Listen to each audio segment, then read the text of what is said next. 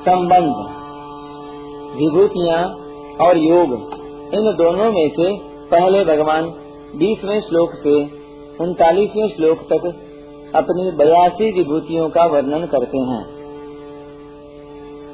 अहमात्मा गुडाकेश सर्वभूताशय स्थितः अहमादेशमद्यं च भूतानामन्त एव बीसवा श्लोक। हे नींद को जीतने वाले अर्जुन, संपूर्ण प्राणियों के आदि, मध्य तथा अंत में भी मैं ही हूँ। और प्राणियों के अंतकरण में आत्म रूप से भी मैं ही स्थित हूँ। व्याख्या।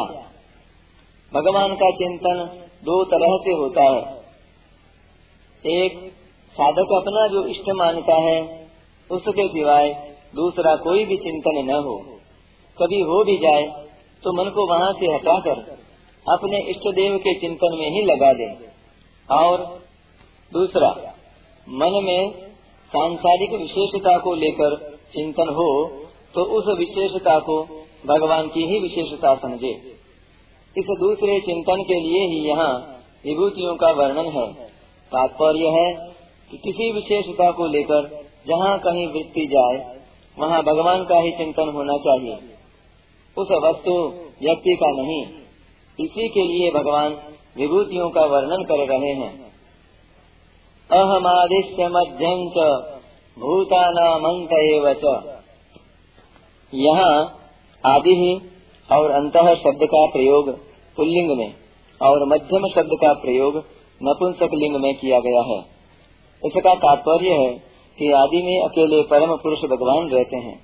अहम आदिर ही देवा नाम महर्षि नाम च सर्वश। और अंत में भी अकेले परम पुरुष भगवान रहते हैं। शिष्यते शेष संज्ञ। इसलिए भगवान ने आदि और अंत शब्द का प्रयोग पुल्लिंग में किया है। परंतु मध्य में, अर्थात सृष्टि के समय, पुल्लिंग, स्त्रीलिंग, और नपुंसक लिंग तीनों लिंगों वाले व्यक्ति, वस्तु, पदार्थ, क्रिया, भाव आदि रहते हैं। अतः, इन तीनों लिंगों में नपुंसक लिंग ही शेष रहता है। अर्थात नपुंसक लिंग के अंतर्गत ही तीनों लिंग आ जाते हैं।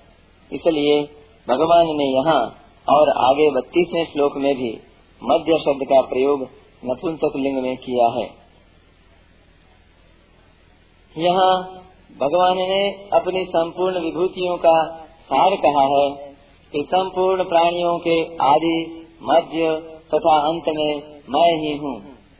यह नियम है कि जो वस्तु उत्पत्ति विनाशशील होती है, उसके आरंभ और अंत में जो तत्व रहता है, वही तत्व उसके मध्य में भी रहता है।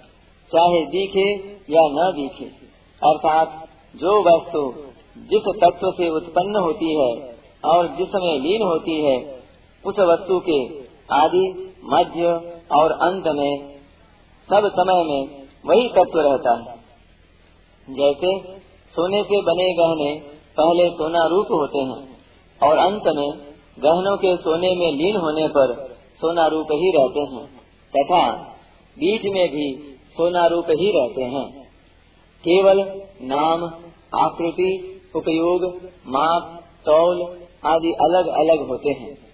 और इनके अलग अलग होते हुए भी गहने सोना ही रहते हैं। ऐसे ही संपूर्ण प्राणी आदि में भी परमात्मा स्वरूप थे और अंत में लीन होने पर भी परमात्मा स्वरूप रहेंगे तथा मध्य में नाम, रूप, आकृति, क्रिया स्वभाव आदि अलग अलग होने पर भी तत्वतः परमात्मा स्वरूप ही हैं। यह बताने के लिए ही यहाँ भगवान ने अपने को संपूर्ण प्राणियों के आदि, मध्य और अंत में कहा है भगवान ने विभूतियों के इस प्रकरण में आदि, मध्य और अंत में तीन जगह सार रूप से अपनी विभूतियों का वर्णन किया है पहले इस बीसवें श्लोक में भगवान ने कहा कि संपूर्ण प्राणियों के आदि, मध्य और अंत में मैं ही हूँ। बीच के बत्तीसवें श्लोक में कहा कि संपूर्ण सर्गों के आदि, मध्य और अंत में मैं ही हूँ। और अंत के उनतालीसवें श्लोक में कहा कि संपूर्ण प्राणियों का जो बीज है, वह मैं ही हूँ, क्योंकि मेरे बिना कोई भी चर अचर प्राणी नहीं है। चिंतन करने के लिए यही विभूतियों का सार है। तात्पर्य यह है कि किसी विशेषता आदि को लेकर जो विभूतियाँ कही गई हैं, उन विभूतियों के अतिरिक्त भी जो कुछ दिखाई दे, वह भी भगवान की ही विभूति है। यह बताने के लिए भगवान ने अपने को संपूर्ण चराचर प्राणियों के आदि मध्य तथा अंत में विद्यमान कहा है। तत्व से सब कुछ परमात्मा ही है। वासुदेव सर्वम। इस लक्ष्य को बताने के लिए ही विभूतियाँ कही गई हैं। इस बीसवें श्लोक में भगवान ने प्राणियों में जो आत्मा है, जीवों का जो स्वरूप है, उसको अपनी विभूति बताया है। फिर बत्तीसवें श्लोक में भगवान ने सृष्टि रूप से अपनी विभूति बताई कि जो जड़ चेतन सावर जंगम सृष्टि है उसके आदि में मैं एक ही बहुत रूपों में हो जाऊँ। बहु श्याम प्रजा ये ये थी।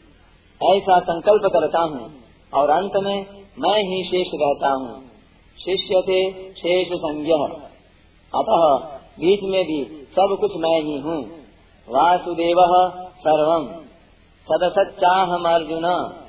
क्योंकि जो तत्व आदि और अंत में होता है, वही तत्व बीच में होता है। अंत में उनतालीसवें श्लोक में भगवान ने बीज रूप से, कारण रूप से अपनी विभूति बताई कि मैं ही सबका बीज हूँ। मेरे बिना कोई भी प्राणी नहीं है। इस प्रकार इन तीन जगह, तीन श्लोकों में मुख्य विभूतियाँ बताई गई हैं और अन्य श्लोकों में जो समुदाय में मुख्य हैं, जिनका समुदाय पर आधिपत्य है, जिनमें कोई विशेषता है, उनको लेकर विभूतियाँ बताई गई हैं। परंतु साधक को चाहिए कि वह इन विभूतियों की महत्ता, विशेषता, सुंदरता, आधिपत्य आदि की तरफ़ ख्याल न करे। प्रत्युत, ये सब विभूतियाँ भगवान से ही प्रकट होती हैं। इनमें जो महत्ता आदि है, वह केवल भगवान की है। ये विभूतियाँ भगवत स्वरूप ही हैं। इस तरफ़ ख्याल रखे। कारण कि अर्जुन का प्रश्न भगवान के चिंतन के विषय में है, किसी वस्तु, व्यक्ति के चिंतन के विषय में नहीं। अहम आत्मा गुड़ाकेश सर्वभूताशय स्थित साधक, इन विभूतियों का उपयोग कैसे करे? इसे बताते हैं कि जब साधक की दृष्टि प्राणियों की तरफ़ चली जाए, तब वह संपूर्ण प्राणियों में आत्मा रूप से भगवान ही हैं। इस तरह भगवान का चिंतन करे। जब किसी विचारक साधक की दृष्टि सृष्टि की तरफ़ चली जाए, तब वह उत्पत्ति विनाशशील और हरदम परिवर्तनशील सृष्टि के आदि, मध्य तथा अंत में एक भगवान ही है। इस तरह भगवान का चिंतन करे। कभी प्राणियों के मूल की तरफ़ उसकी दृष्टि चली जाए, तब वह बीज रूप से भगवान ही है। भगवान के बिना कोई भी चर, अचर प्राणी नहीं है और हो सकता भी नहीं। इस तरह भगवान का चिंतन करे। परिशिष्ट भाव। संपूर्ण प्राणियों के आदि, मध्य तथा अंत में भगवान ही हैं। इसका तात्पर्य यह है कि एक भगवान के सिवाय और कुछ है ही नहीं। अर्थात सब कुछ भगवान ही हैं। भगवान श्री कृष्ण समग्र हैं और आत्मा उनकी विभूति है। आत्मा भगवान की परा प्रकृति है और अंतकरण अपरा प्रकृति है। परा और अपरा दोनों ही भगवान से अभिन्न हैं।